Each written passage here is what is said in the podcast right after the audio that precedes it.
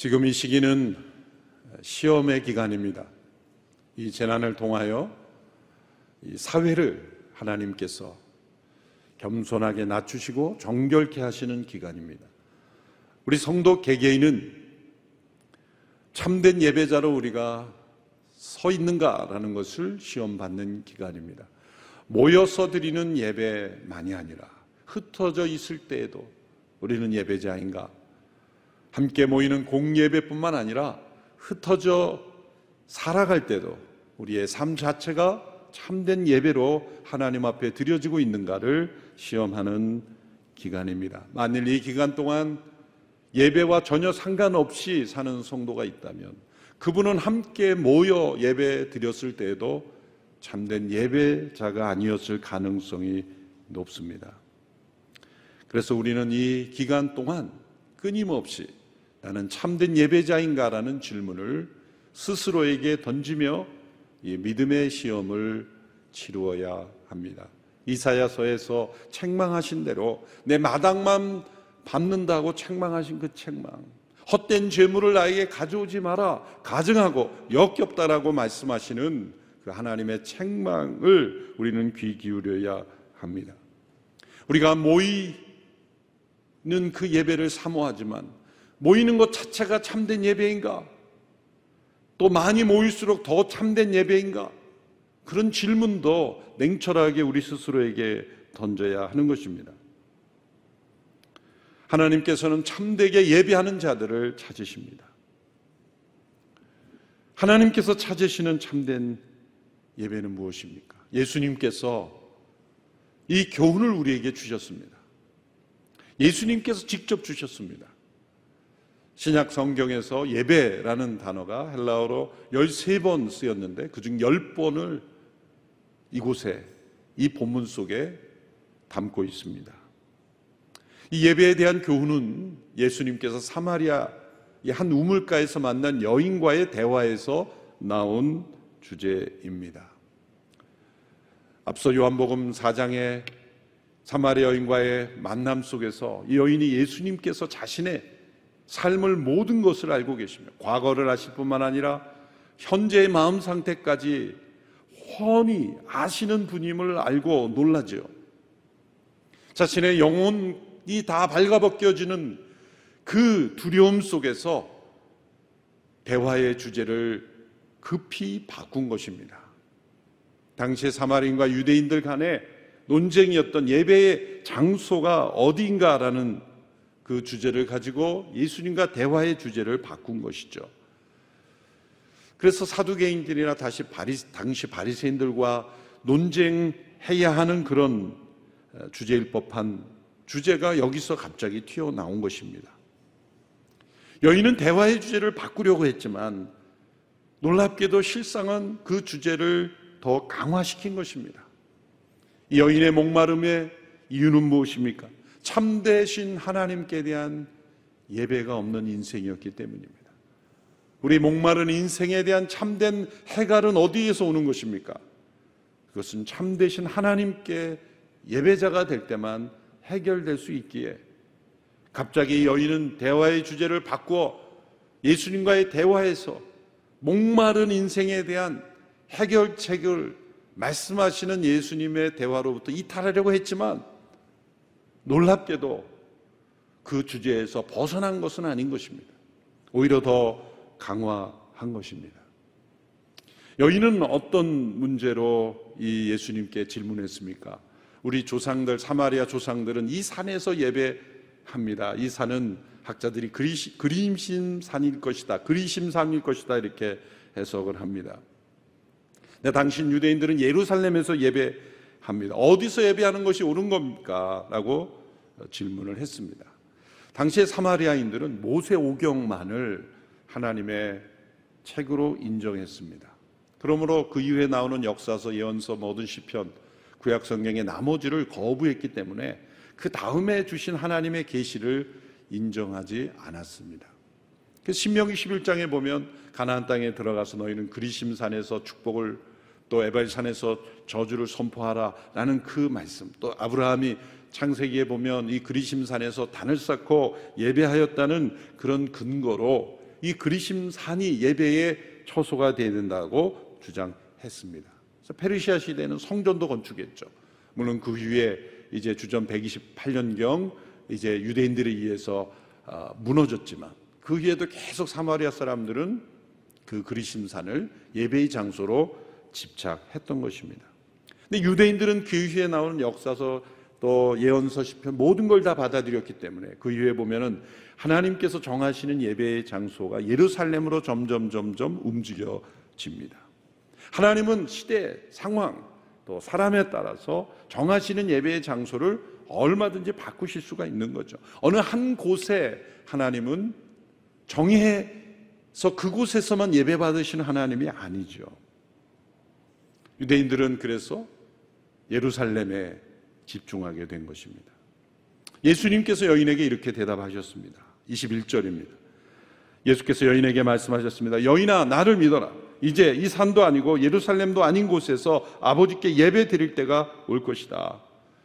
예수님은 유대인으로서 예루살렘이라고 말씀하지 않고 또 그리심산이나 예루살렘도 아닌 제3의 장소를 말씀하시지도 않았습니다. 장소를 중심으로 판단하는 이 시대에서 어디서 예배할 것인가 장소 중심의 시대에서 이제 살아계신 하나님을 어디서든 만나고 교제하고 예배하는 새로운 시대의 전환의 때가 올 것을 말씀하셨습니다.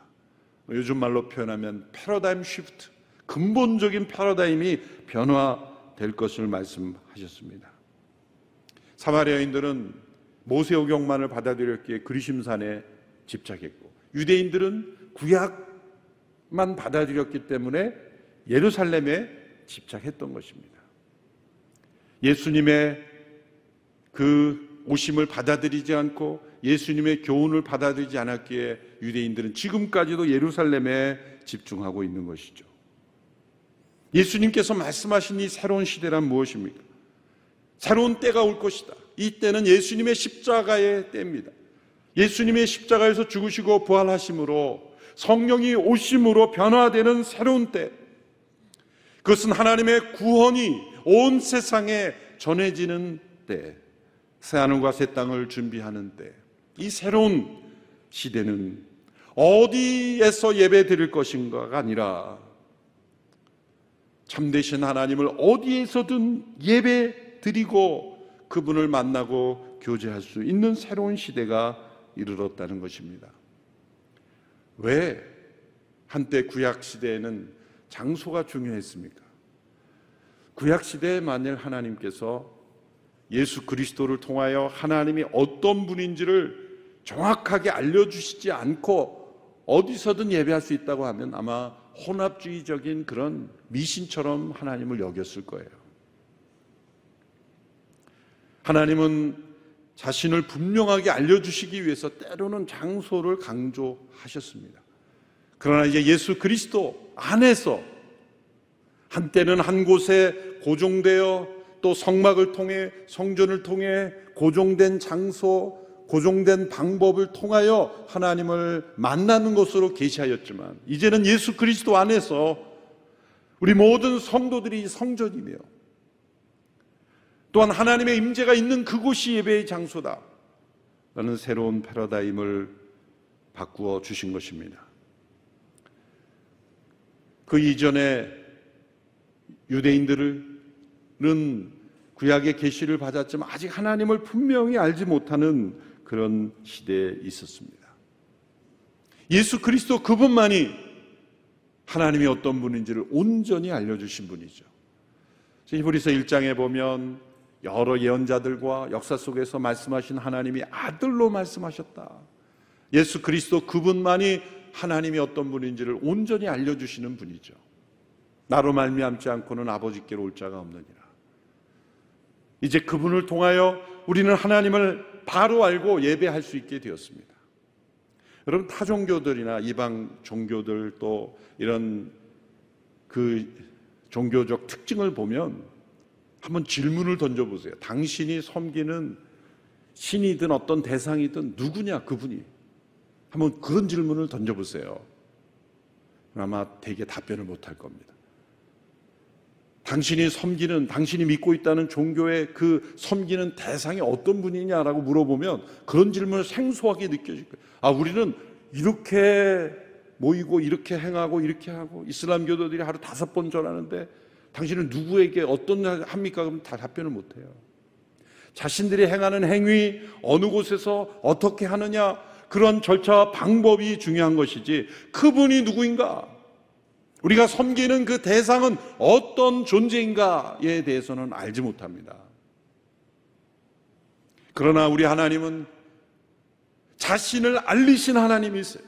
성경은 하나님 자신을 우리에게 나타내신 역사의 증거입니다. 예수님께서도 나는 누구이다 라는 것을 강조하셨죠. 요한복음에는 일곱 번이나 나는 누구이다. 나는 생명의 빛이다. 나는 선한 목자다.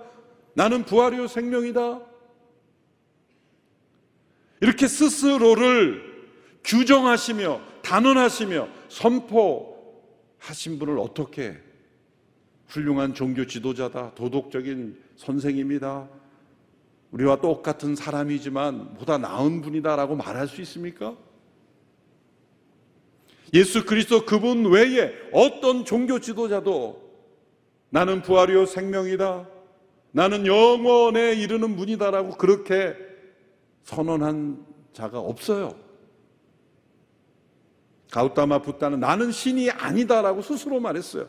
그럼 스스로 말한 걸 믿어야지 왜 자꾸 그분을 신이라고 그렇게 말해요? 아니 본인이 아니라는데 왜 자꾸 주변 사람들이 우리가 그렇게 신으로 믿을 테니까 당신 신이 되라고 그렇게 말합니까? 논리적 모순이 너무 많은 거예요. 예수 그리스도 그분은 스스로를 하나님이다. 나와 아버지는 하나입니다. 스스로를 분명하게 선언하시고 하나님의 어떤 분인지를 우리에게 알려주신 분이에요. 그리심산이다, 예루살렘이다 주장하는 모든 이들이 그 하나님을 알지 못하기 때문에 그렇다고 예수님은 말씀하는 겁니다. 이제 예수 그리스도의 십자가와 부활, 성령의 임재하심으로 살아계신 하나님을 바로 알고 예배 드리는 때가 이르렀다. 그것이 23절, 24절의 말씀이죠. 너무나 중요한 말씀이죠. 우리 같이 한 목소리로 함께 읽겠습니다. 시작. 이제 참되게 예배하는 사람들이 영과 진리로 아버지께 예배 드릴 때가 오는데 지금이 바로 그때다. 아버지께서는 이렇게 예배 드리는 사람들을 찾고 계신다. 하나님은 영이시니 하나님께 예배 드리는 사람은 영과 진리로 예배 드려야 한다. 예배에 대한 예수님의 중요한 가르침입니다. 요한복음에 예수님의 말씀 속에 해야 한다, 당위성, 반드시 해야 한다라고 강조하신 단어가 세 번 등장합니다. 첫 번째는 거듭나야 한다. 니고데모에게 말씀하신 대로 3장 7절에 성령으로 거듭나야 한다. 두 번째는 3장 11절에 14절에 보면 인재가 들려야 한다. 십자가의 사건이 필연적임을 말씀하셨어요. 예수님의 십자가의 죽음, 대속의 죽음. 그래서 예수님은 죽기 위해 세상에 오신 분이다. 나는 인 사람들의 죄악을 대신하는 죽음을 감당해야 된다. 필연성입니다. 셋째로 4장 24절에서 영과 진리로 예배 드려야 한다. 예수님께서 강력한 당위성을 강조하신 게 이 세 번입니다. 이걸 우리는 교리라고 말할 수 있는 거예요. 거듭남, 그 다음에 이 십자가의 복음, 그리고 참된 예배, 이 세 가지는 연결되는 것입니다. 한 문장으로 만들 수 있죠. 십자가의 복음으로 거듭난 영혼은 참된 예배자가 되어야 하는 것입니다. 또 십자가의 복음으로 거듭난 영혼만이 참된 예배자가 될 수 있는 것입니다.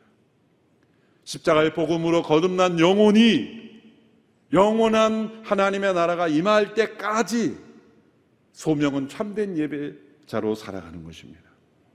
오늘 예수님께서 23절, 24절에서 구체적으로 어떻게 참되게 예배하는 자들이 될 것인가 가르쳐 주셨습니다. 첫 번째는 하나님께서 아버지이심을 알고 드리는 예배입니다.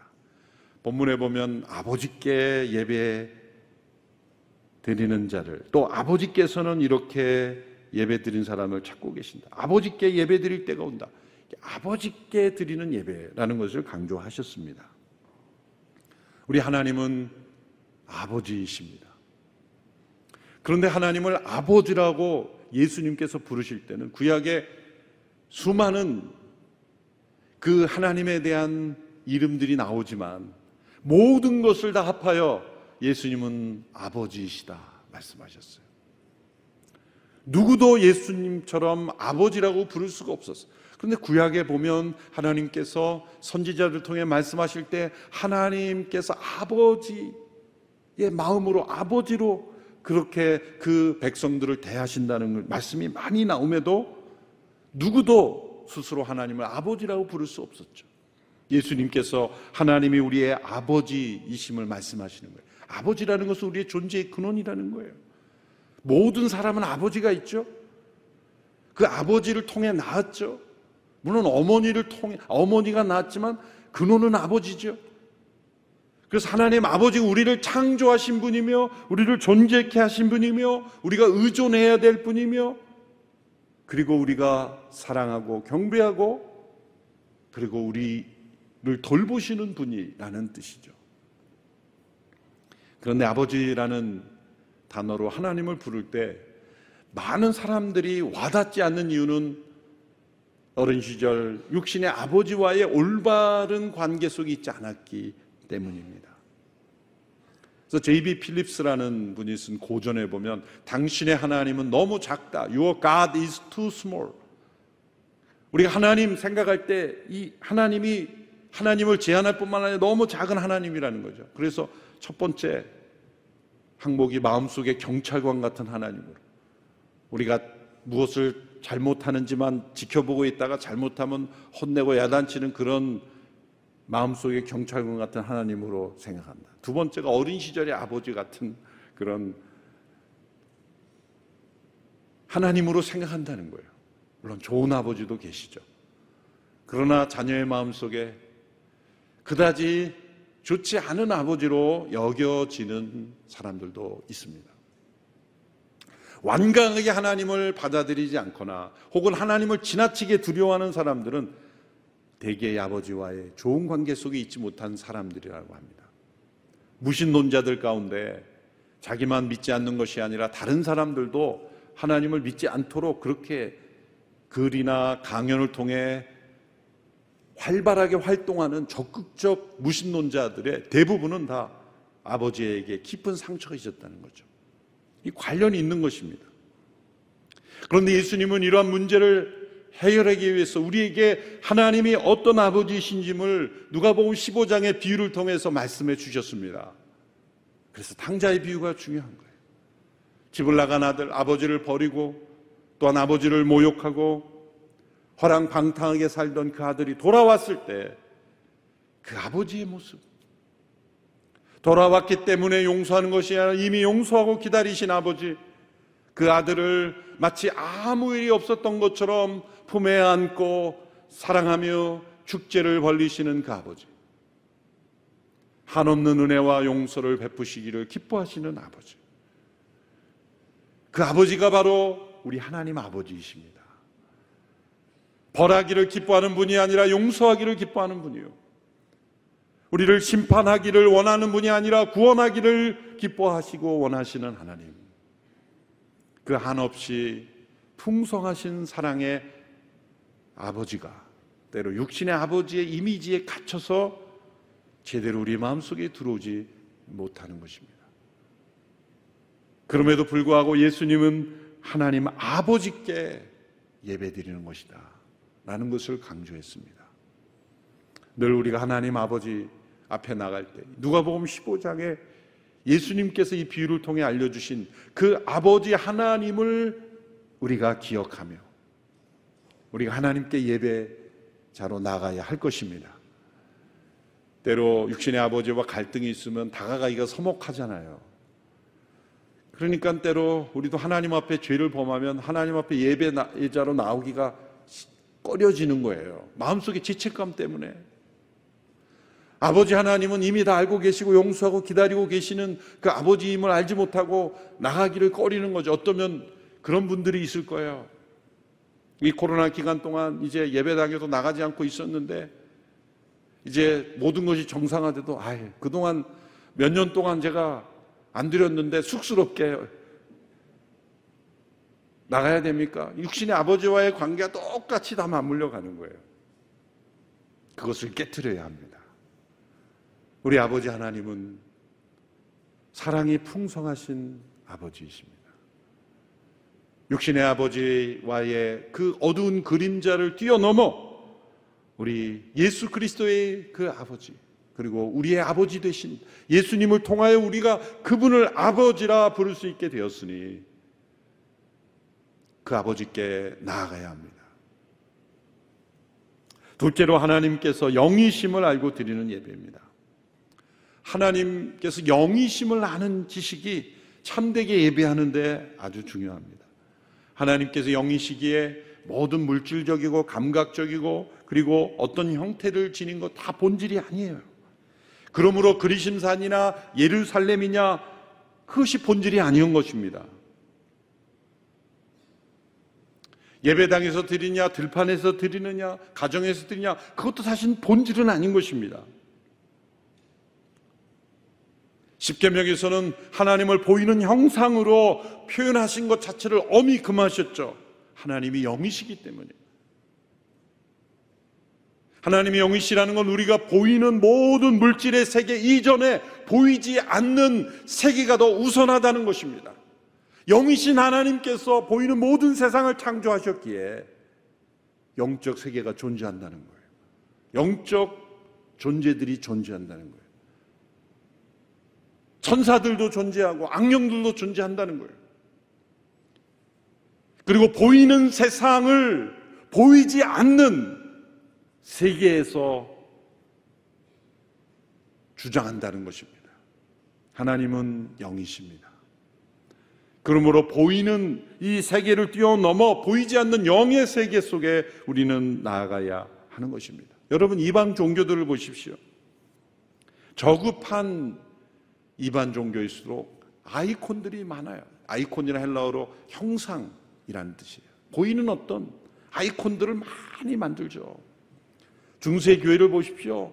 교회 예배당 안에 수많은 아이콘들, 형상들, 조각상들, 십계명에 금하신 것을 하고 있었던 겁니다. 그 종교개혁이 일어나야 되는 것입니다. 저급한 종교일수록 그 공간 안에 들어가면 뭐 많은 뭐 뭐라 이렇게 현란하게 해놨죠. 그것이 마치 무슨 힘이 있는 것처럼 하나님은 영이신데 그 어떤 형상으로도 만들 수 없는 유일하게 하나님의 그 형상을 엿볼 수 있는 존재가 인간이 인간 자신이에요. 우리가 하나님의 형상대로 지음을 받았기에 우리가 눈이 있고 귀가 있고 입이 있어 말할 수 있고 손발이 있어서 일을 할 수 있는 것처럼 하나님은 영이시지만 하나님은 일하시는 활동하시는 하나님이시라는 거예요. 그리고 인격적인 하나님이시라는 거예요. 하나님을 인격이라 그러니까 틀린 말은 아니냐? 엄밀히 말하면 틀린 말인데 어쩔 수 없이 쓰는 것은 우리가 가진 그 기능들, 우리가 가진 인격을 보면 하나님이 어떤 분인지를 유일하게 유치할 수 있는 거예요.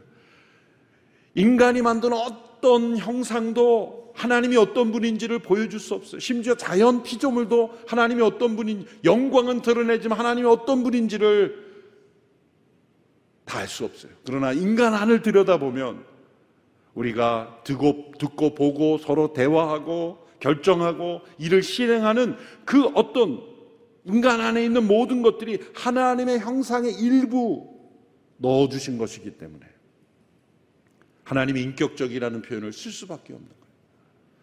하나님은 영이시니 그러기 때문에 우리 인간에도 영을 창조하시고 육을 덧붙여 주신 거죠. 육보다 우선해야 되는 것이 영입니다. 그런데 우리가 타락했다는 것은 영보다 육이 앞서게 된 거예요. 우리 인생을 가만히 보면 육이 앞서가면 반드시 문제가 생깁니다.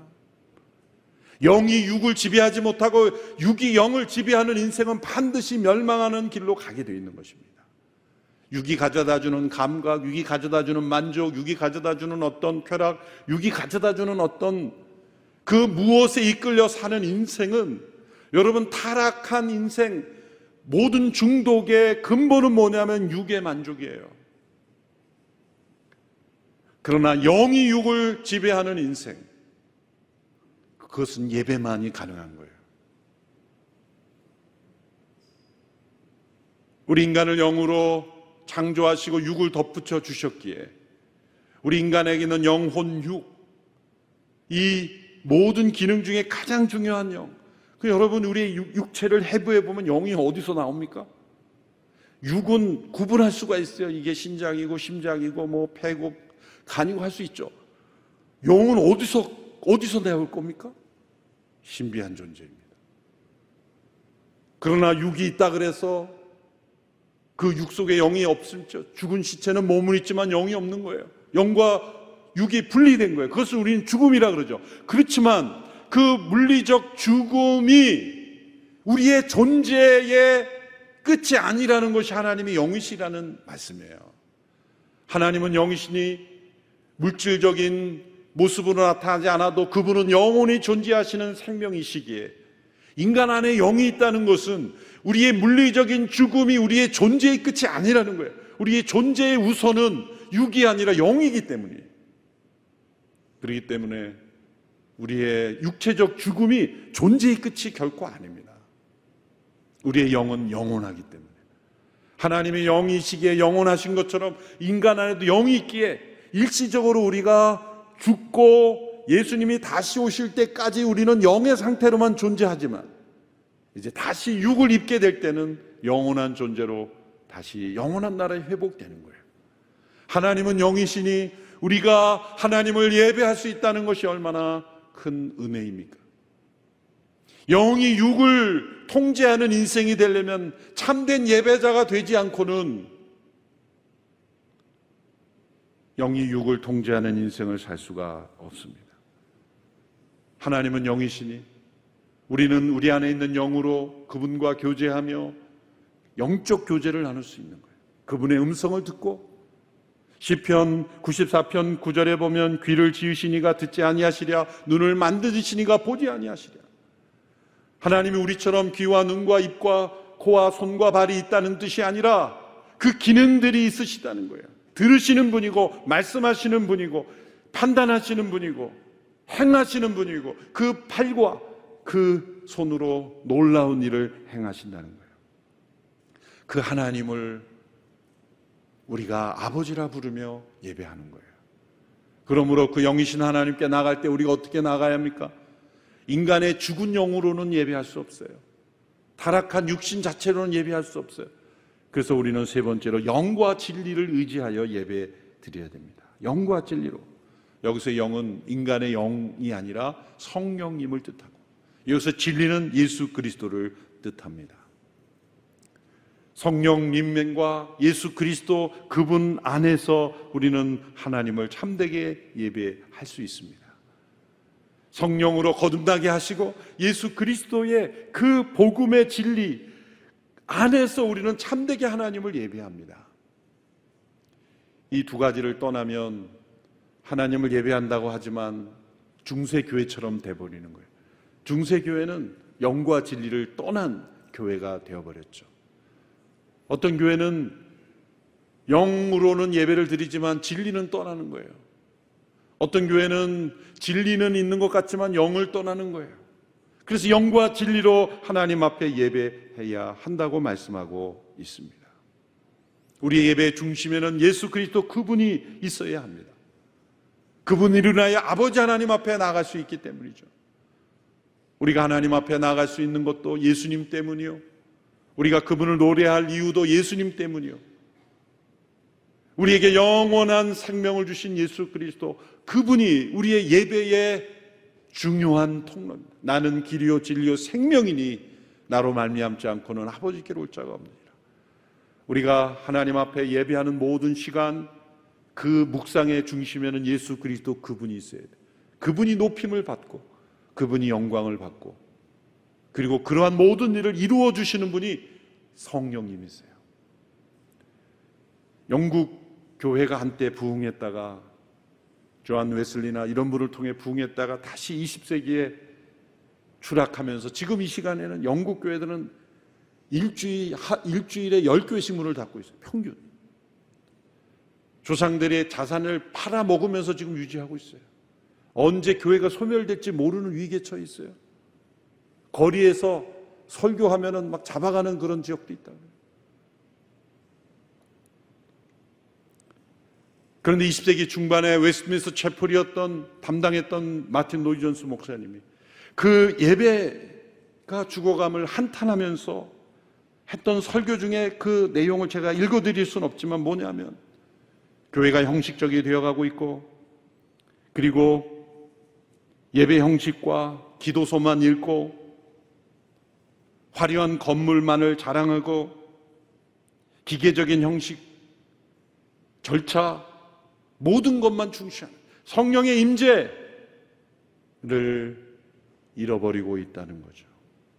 그래서 마틴 노이존스 목사님의 교회 예배에는 어떤 의식이나 형식 이것을 강조하지 않고 자유롭게 예배 드렸습니다. 그러면서도 도전, 그러면 우리가 이렇게 하면 무조건 옳다는 것입니까? 그것도 아닙니다. 우리는 참되게 예배하고 있는가? 라는 질문을 던져야 하는 것입니다.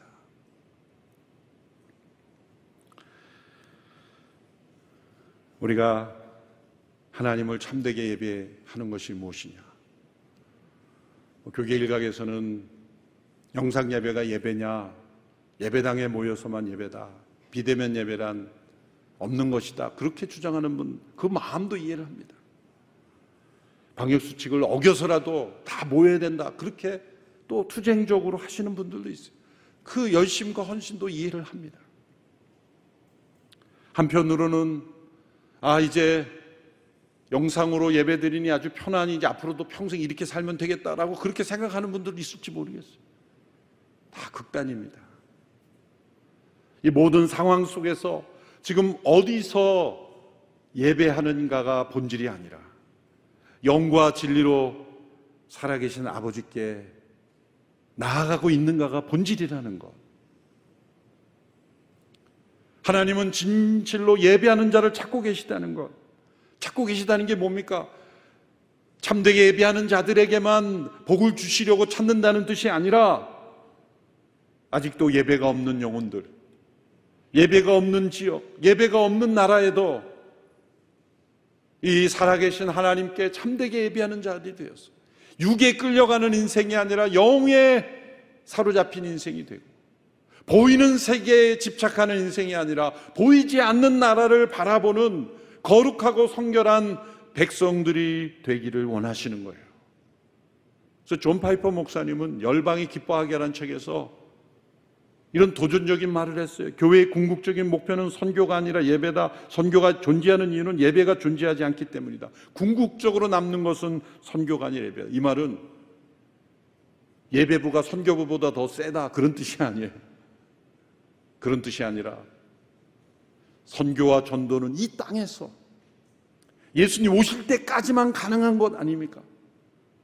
그러나 영원한 나라에서 요한계시록에서 구속받은 백성들이 하나님의 보좌에서 찬양하는 영원히 해야 할 일이 이 땅, 이제는 이 땅에서 아직 이루어지지 않는 영역들이 있기 때문에 그 영원한 나라의 예배자로 변화시키는 일이 선교라는 거예요. 그래서 궁극적인 목표와 예배라고 이렇게 말씀하는 거예요. 하나님은 이렇게 잠되게 예배하는 자를 찾으십니다. 참되게 예배하는 자는 예배가 없는 곳에 예배를 심게 되어 있어요. 예배자로 변화시키게 되어 있습니다. 우리가 세상 속에서 어떤 모습으로 비칠 것인가? 저들은 왜 저렇게 예배에 집착하는가? 그 모습이 마치 그리심산인가 예루살렘인가 집착했던 사마리아인과 유대인들과 같아서는 안 되는 거예요. 우리가 예배를 사모하는 것은 참되게 영이신 아버지신 하나님께 영과 진리로 예배하는 것이 곧 우리의 존재의 근본이고 그것이 세상을 향한 우리의 참된 증거이기 때문인 것입니다. 그리고 모이는 예배만이 아니라 흩어져 있을 때, 홀로 있을 때, 가정에 있을 때, 어느 곳에 있든지 참된 예배자로 나아가는 것. 그것이 가장 중요한 것임을 깨닫고 우리가 하나님 앞에 영과 진리로 예배자는 예배하는 영혼들이 되기를 주님의 이름으로 축원합니다. 기도하겠습니다. 살아계신 하나님 아버지 이 아침에도 영과 진리로 하나님 앞에 나아간 모든 성도들을 붙잡아 주시고 성령으로 충만케 하시고 예수 그리스도 그분으로 인하여 기뻐하며 감사하며 그분의 임재하심 가운데 능력을 체험하게 하여 주시옵소서. 어려워지는 이 시대 성도들이 자유롭게 예배할 수 있는 자유마저 이뤄져가는 이 어려운 시대 우리가 세상을 향하여 참된 예배의 모습이 무엇인지를 보여주며 세상을 변화시킬 수 있는 저희들이 되게 하여 주시옵소서. 예수님의 이름으로 기도하옵나이다. 아멘.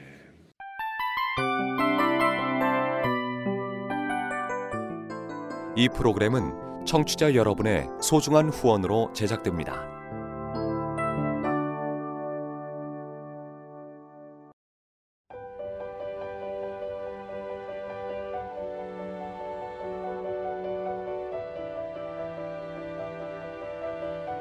세상에는 수많은 교회들이 있지만 더 깊이 있는 말씀 강해를 찾기 위해 크기로만 교회를 선정하지 않습니다. 보다 좋은 영적 콘텐츠를 더 많이 나누기 위해 방송비를 받지 않습니다. 1년 365일 복음만 전하고 싶어서 우리는 광고를 하지 않습니다. 온누리의 복음을 땅끝까지 CGN TV와 함께 땅끝 선교사가 되주세요.